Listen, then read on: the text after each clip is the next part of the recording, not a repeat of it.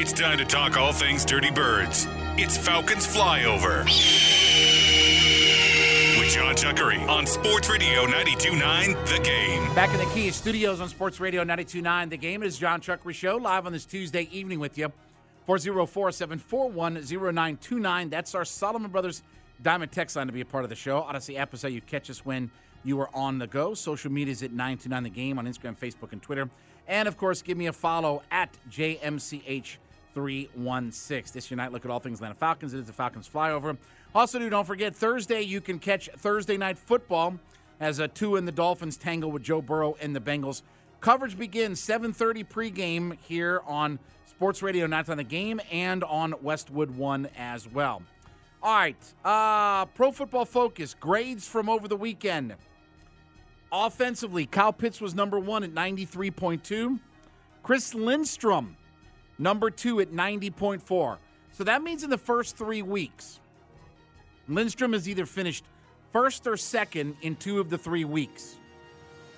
Now, quick note about Chris Lindstrom, because you guys know how I feel about. It. I hope Hugh Douglas isn't listening, because he needs to cover his ears on this. Okay.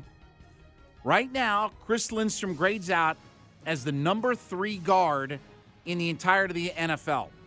He's got an, a grade of just over 80, and he ranks third in the NFL among all qualifying guards. Day Day, Yes, sir. you know how we made a change at center this year? Yep. Okay. Ask me how Drew Dalman is doing this year. How's he doing? Out of 44 centers mm-hmm. that have a qualifying grade from Pro Football Focus, Okay. you with me? I'm with you. Okay. How many teams are in the league? What is it? 32, right? Okay. Yep. So there's 44 guys. Mm-hmm. So that would include what? Guys that are not starters? Not starters here, but Okay. in rotation, I guess. Yeah. Okay. All right. Out of 44 centers, Drew Dalman right now comes in at 40th. Whew. Sheesh. How many teams are there in the league? 32. oh. Did they expand to 40 recently? Jeez. So he's got backups better than. Wow. Uh huh. Jeez. Uh huh. He ranks 40th among all centers right now. Pitts was one, Lindstrom two, Cordarrelle Patterson. Let's talk about him for just a second. He's on pace for 1,700 yards. He's going to get 1,000 yards this year. Not much doubt about it. He's over 300 over. Do you know the last time that somebody ran for 1,000 for the Falcons? Uh, it wasn't. Was it um? Who? When was it? Devonta Freeman in Devonta Freeman? Yeah, 2016 okay. Had 1,056 yards that year.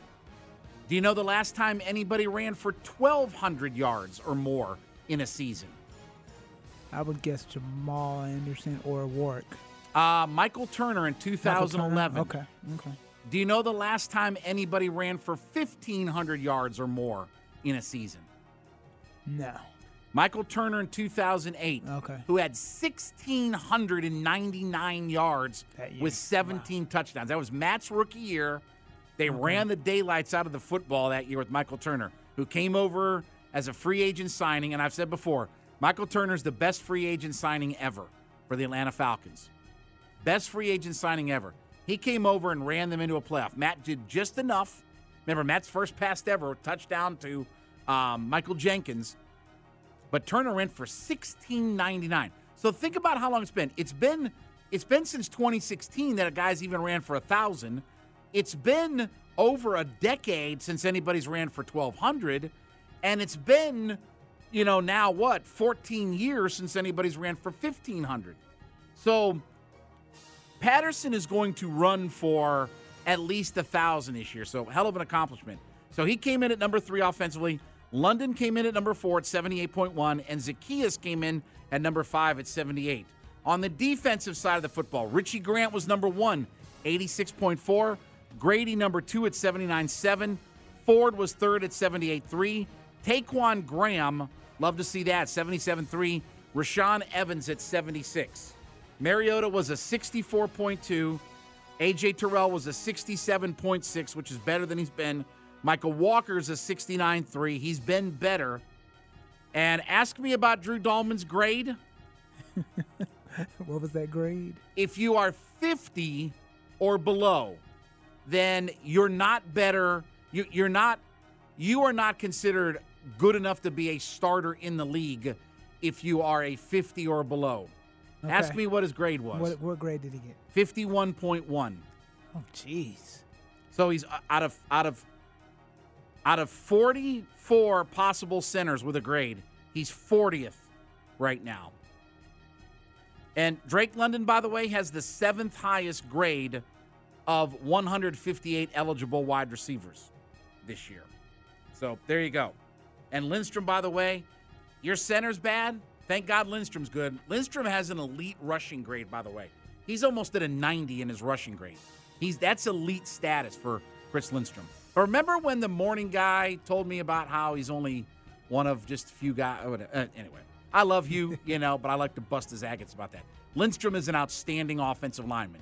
Okay, he's an outstanding offensive lineman, no matter how you want to slice it.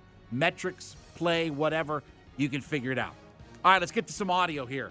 Here's the head coach talking about CP and the running backs play so far. We evaluate everything and um, we'll put together a plan. Uh, really try to how we wanted to manage the offseason and uh, training camp, and there's still an art to it right now. And he's playing really good football, um, and I, I, think Tyler's doing a decent job too, is supplementing some carries, and uh, we'll see where it takes off. But he's still a valuable piece, and we we can still move CP around if we need to. You know, even Tyler Allgeier is getting in the mix now, and you saw his yards per carry were better. So look, this is his first NFL action. You get him going, you get him cranked up.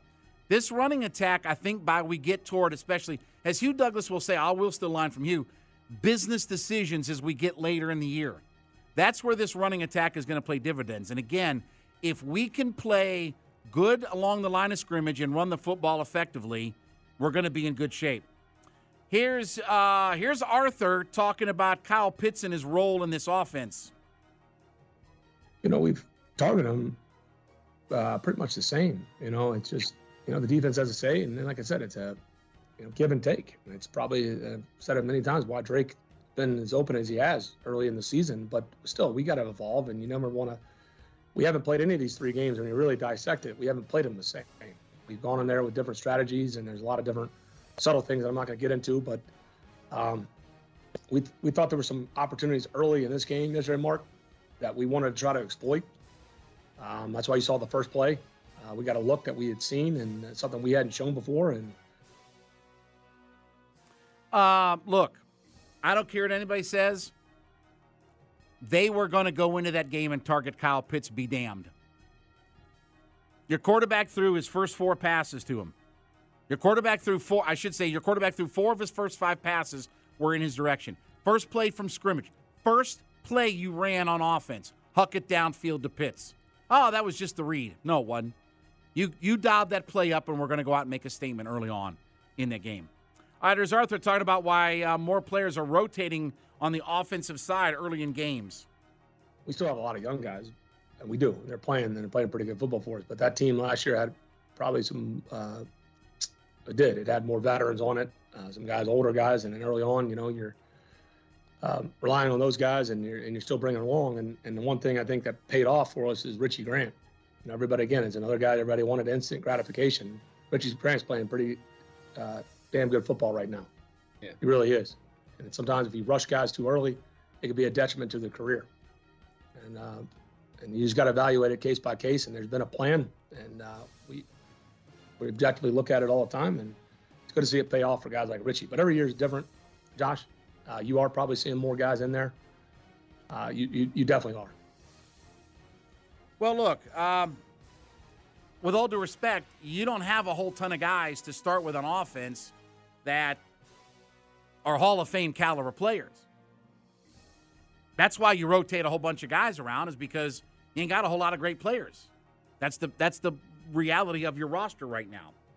All right, here's Arthur talking about Mariota and his accuracy and strengths as a passer you know, I think the thing too, Mark, on, on that play you're talking about, uh, he had pressure. And Sometimes a quarterback can't set their feet. You know, uh, you'd obviously would have loved to hit that that play clean. The one backed up uh, Drake there, so he was able to get that throw off. Well, Mark, what Marcus has is he's got a very very quick release, and so at certain times in different situations, that's why I think he's very effective in the red zone. Like the the, The one he threw to Drake in uh, L.A. Those are tight window throws. He's got a really quick release. Um, I think he's throwing the ball really well down the field. Well, look, uh, the more you keep it simple for Marcus Mariota, drop back, hot read, one throw, go, the better he's going to be. That you got. Uh, we talked about the plan needs to be simple. Run the football effectively. Don't get cute in the passing game. By the way, what did we talk about on this show the other night, Day Day? I don't remember if you were with me or some other, but I said, I said on the Wade Ford show, I know for sure, 20 passes. Have right. you noticed that Mariota's attempts are going down? Mm-hmm. 33, 26, 20 in this game. Mm-hmm. That's by design. That's not random happenstance. That's by design. Minimize what you need him to do. Here's uh, Arthur talking about his line of scrimmage play. We're just trying to continue to improve and uh, win win the lines of scrimmage. And um, you know, our rushing attack. It, I, I say this all the time. It goes. It's all 11. When you watch some of those runs, you watch that big run by Patterson when he cuts back. You're gonna watch Kyle Pitts. You're gonna watch Felipe Franks and Avery Williams make those spring those blocks. That's how those become you know seven eight yard runs into explosive runs when you get guys buying in in all 11.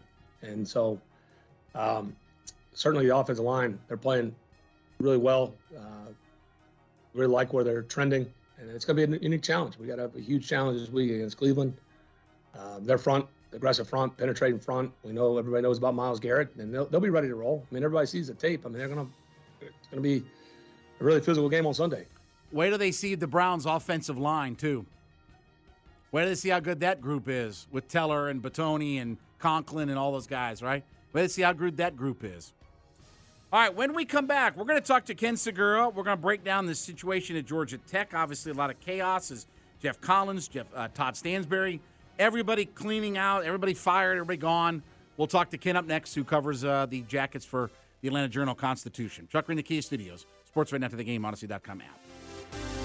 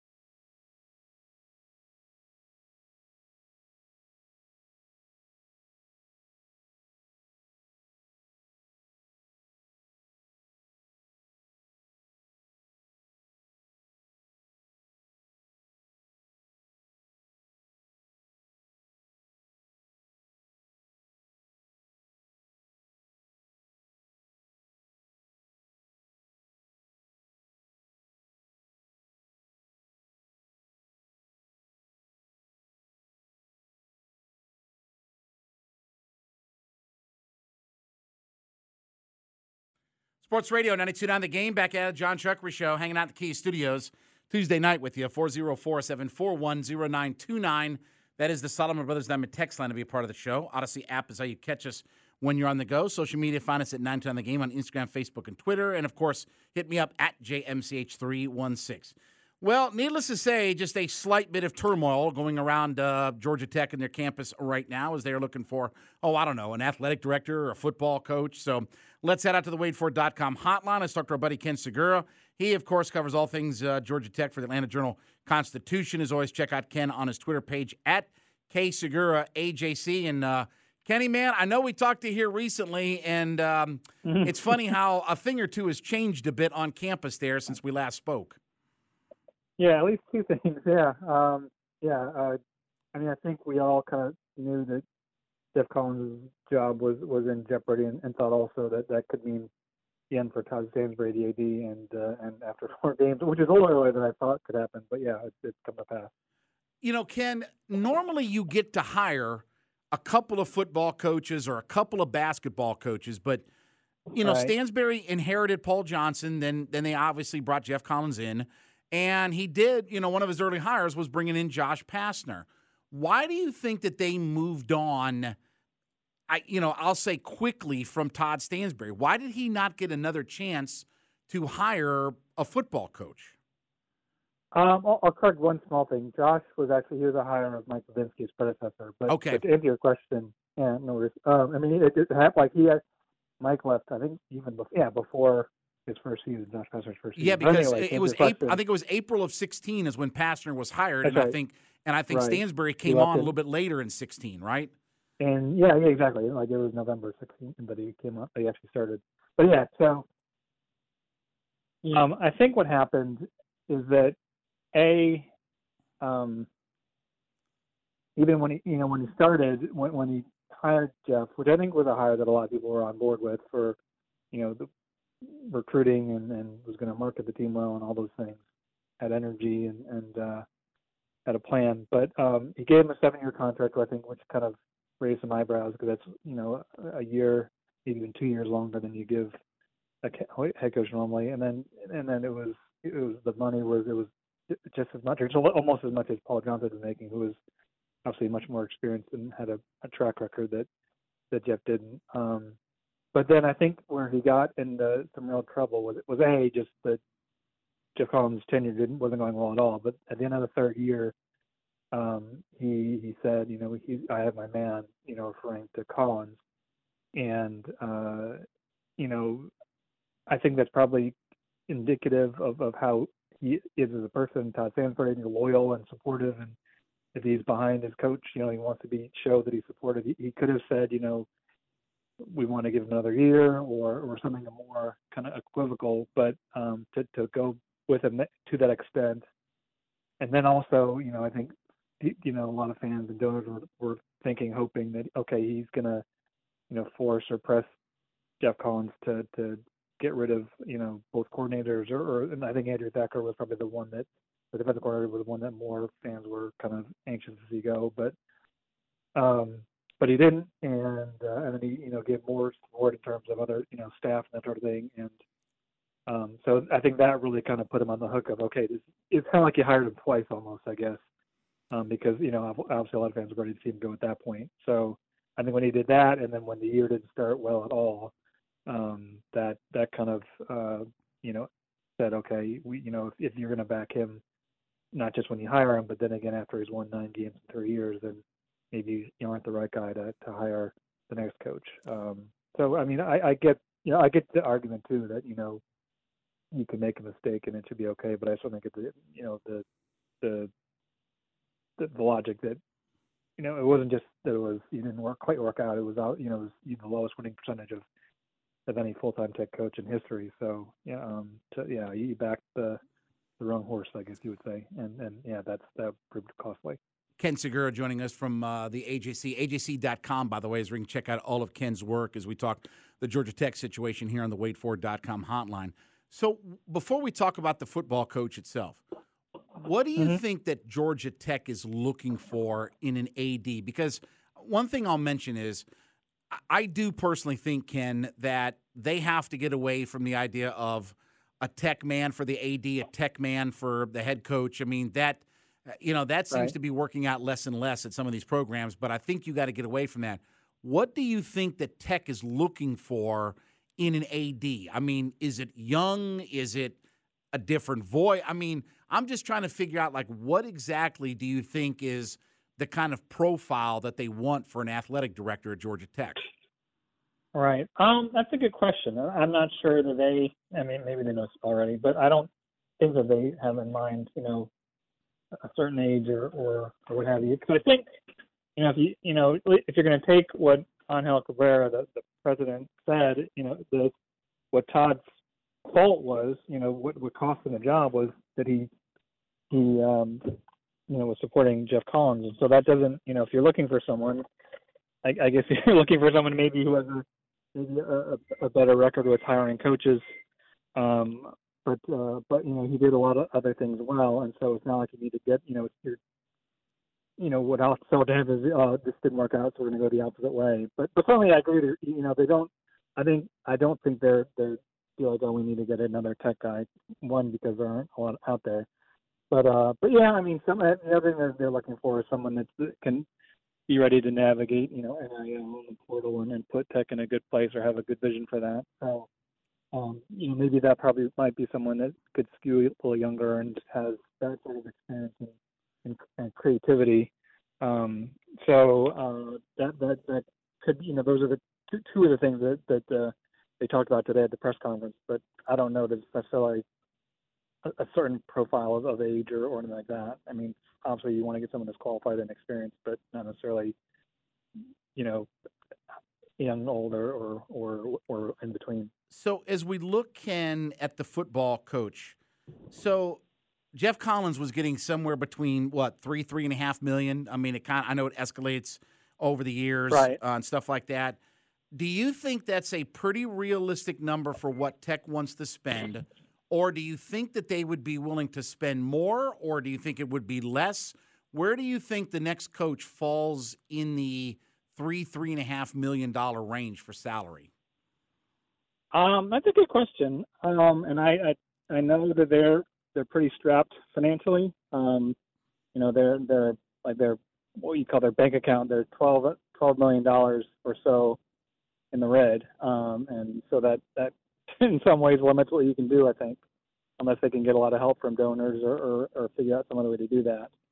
Um, and you know, but I think you know, it, you know, again to go back to what uh, Don Angel Cabrera said today, he said something along the lines of, you know, I'm committed to do anything to help this team, you know, get back to where it belongs. And you can certainly interpret it as, you know, we're going to find ways to support this team better financially. Um, and I don't know how that'll happen, but but uh, you know, kind of traditionally the Tech's been towards the bottom and or in the middle of the ACC, and uh, I mean, if I guess if you know the people that are involved feel like okay, we we've got to go out and, and find the best coach we can, or, or if they, they you know they go with the route they often have is you know getting someone on the rise or or or you know someone that or that they can get a little cheaper.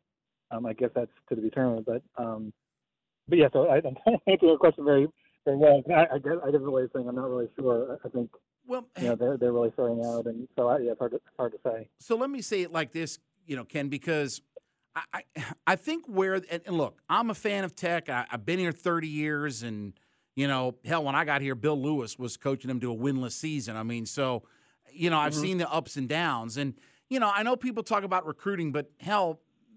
George O'Leary didn't have a problem getting NFL kids in here. Obviously, Chan Gailey brought in maybe Right. the greatest player ever in program history in here in Calvin Johnson. So, I mean, you had mm-hmm. those kinds of guys that were here. My thing is Right. right now, Tech can't be worried about trying to win a press conference. They need to go find a football coach. They need to find not a rah rah guy. It, it, it can mm-hmm. be it can be not sexy, and and I'm not talking about like Paul Johnson because there's I, I'll tell you one thing, Ken. There's getting to be a lot of revisionist history about Paul's last four years here at Tech and how good mm-hmm. they really were. You know, they came off that Orange Bowl season with a three-win team the next year and won one conference game. So the idea of what all the, I know all that stuff Paul Johnson did, his last four years, he he started that in his eighth year at the program. So uh, my point is, I know people love Deion Sanders and those kinds of things. I'm not worried about winning the press conference. I need to find somebody who's got coaching experience at a high enough level that can recruit around Atlanta, build a wall. You know, you're not competing with Georgia, but don't let state and some of those programs take your guys. And it just seems Right. like, uh, you know, I know Tech's getting the rah rah and they wanted to go a different direction than Paul, but this seems like one of those hires where maybe maybe not sexy is the best thing for Tech right now. Um, yeah, I mean, or certainly don't make it your priority. Uh, you know, I was talking with a former tech coach the other day, and he said something made a lot of sense to me. You, you know, the, the best branding is winning. Yeah. And you know, maybe fans aren't going to be excited initially, but yeah, if you if you win eight games and and you know make it tough for Georgia, and maybe sometimes beat them, you, you you're going to have all the fans. Well, you but, need, but Ken, let um, me let me step so, in. yeah, let so- me let me step in for one second. Ken. Yeah.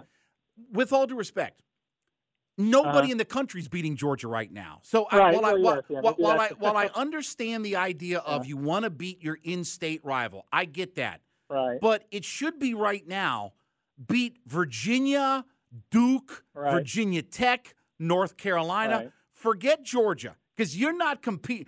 Listen, there's nobody even Alabama right now is going to struggle to keep up with Georgia. Right. Like there ain't Yeah, nobody in. America right now at that level. But you're not at the level of Virginia, Virginia Tech, North Carolina. Look at what Mack Brown's done just in a few years, how relevant he's made North Carolina.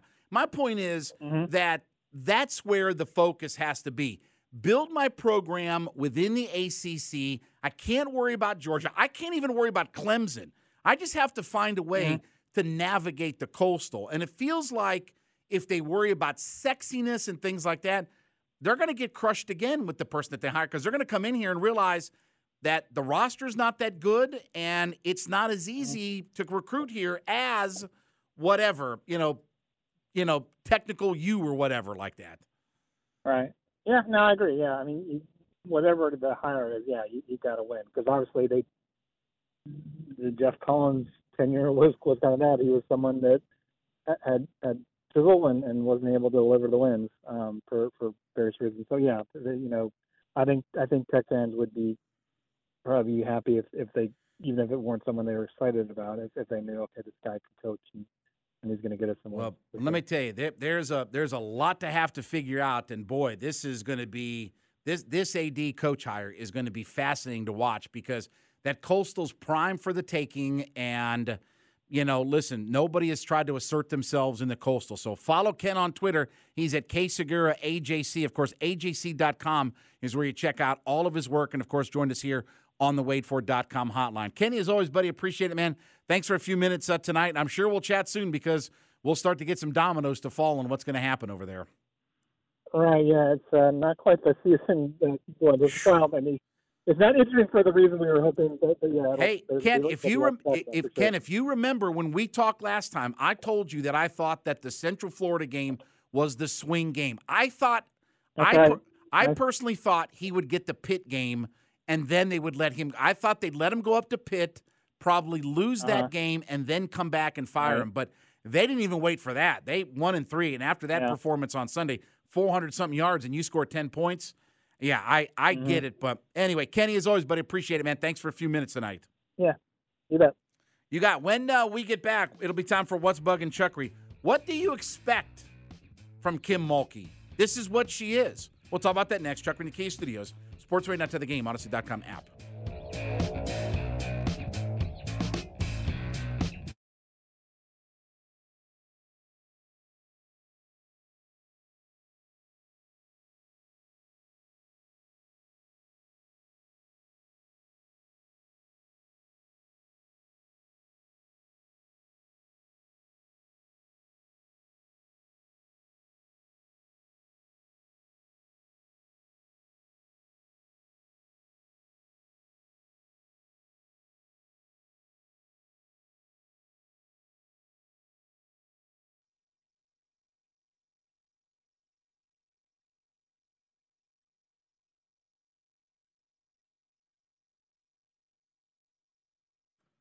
Sports Radio 929 The Game. Back out of the John Chuckery Show, hanging out in the Kia Studios Tuesday night with you. 404 741 0929. That is the Solomon Brothers Diamond text line to be a part of the show. Audacy app is how you catch us when you are on the go. Social media is at 910 The Game on Instagram, Facebook, and Twitter.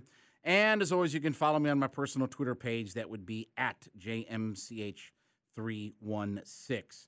Hey, uh, the Falcons took care of business in Seattle for their first win of the season. Don't forget, you can get continual reaction with Peachtree Football, Bo Morgan, and I remember this guy, Dylan Matthews. You remember him, Day Day? Yeah, Remember? He, yeah. At, I remember at one time he was hired on to be a producer. Right. Now I guess he's just doing podcasts now.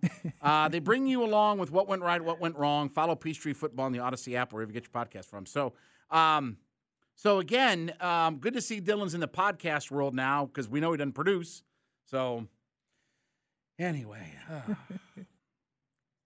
you know, I, uh, as I say, I I talk to Jarvis more times per day than I talk to Dylan, and I I talk to Jarvis more in a day than I do Dylan in a week. But anyway, needless to say, uh, Braves and Nationals. Uh, Braves are up four to two right now. Muller's got uh, four and two thirds innings. Actually, he's got uh, yeah, he's got. Uh, I think they're actually in the fifth fifth inning now, if I'm not uh, not mistaken. So I think it's top of the fifth right now. Muller's got uh, a couple of runs. He's given up six hits, four strikeouts, 86 pitches thus far for him. Um, McHugh, actually, sorry, McHugh actually came in and got the last out of the fifth inning. So Muller went four and two thirds with 86 pitches and a couple of runs.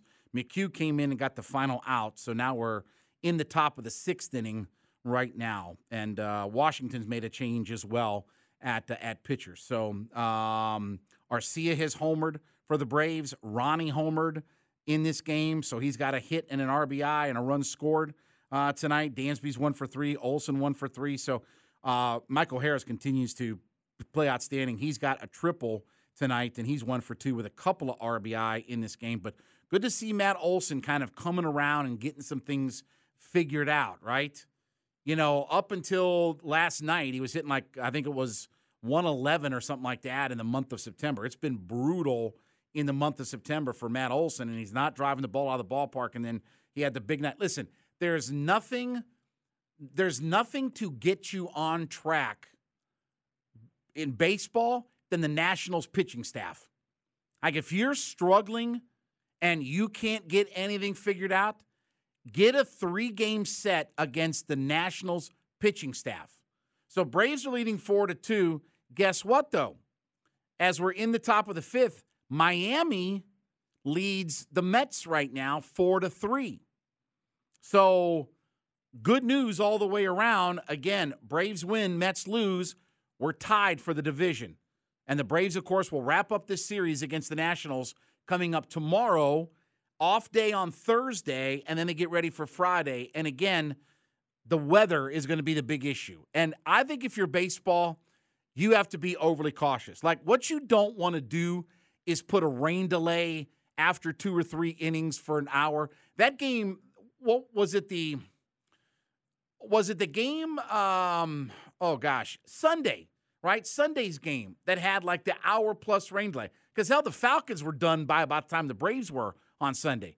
That's absurd. Like you can't have that and screw up these two teams over the weekend. If you have to delay it and and play it at the end of the playoff and in a regular season or something, do that.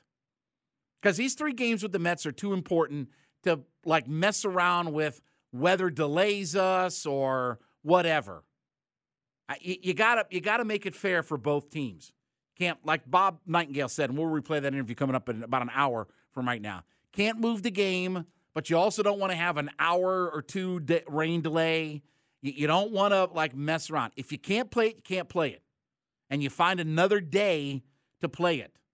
But if you can't play it, you don't just try to squeeze it in for the sake of getting it in, and we get rain delayed, and we screw it all up, and bad weather conditions, and you know, bad field conditions, whatever.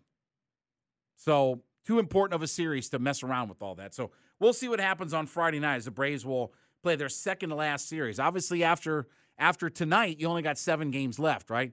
Two series and one game left with the Nationals, and that will be it. So we'll keep you up to date all night long about what goes on with Braves baseball as they are up right now four to two as uh, we're in the top of the sixth inning, and again the Mets are losing four to three as they are in the top of the fifth inning.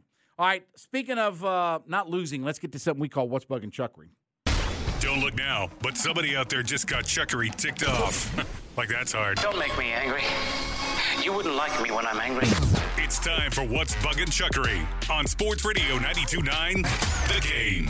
I just have to laugh at the media because so many people in the media get this faux outrage over things that Yes, they're kind of crazy. Yes, you expect more. But if you don't understand the situation that you're going into, then that's bad on you. That's not bad on them, that's bad on you. The specific thing I'm talking about is did you see LSU's women's basketball coach, Kim Mulkey? Okay? Now, how many times on this show have we talked about Kim Mulkey? That she's nuts, right? She's very successful, but she's now the LSU coach where she used to be Baylor's head coach. So she was at a press conference, and obviously, if you don't know, Brittney Griner played for Kim Mulkey at Baylor. They had one of the best programs in, in college basketball, and she's a multi time national championship coach, is Kim Mulkey. One of the most successful women's coaches in the history of the sport, but she's a kook. And I'll give you an example here in just a second.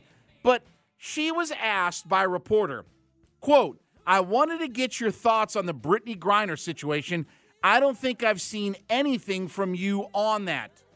Kim Mulkey's quote, with her eyes rolling, and you won't. And of course, the faux outrage media went nuts. Oh, why is she not responding? Brittney Griner played for her, blah, blah, blah, blah, blah, blah, blah. Okay, Day Day, let's go back in time a few years. Mm-hmm.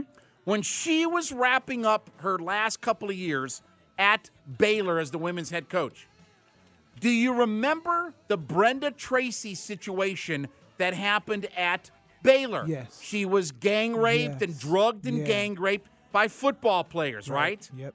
And and that whole thing, and obviously it led to the collapse of Art Briles as the coach there. Right. Right?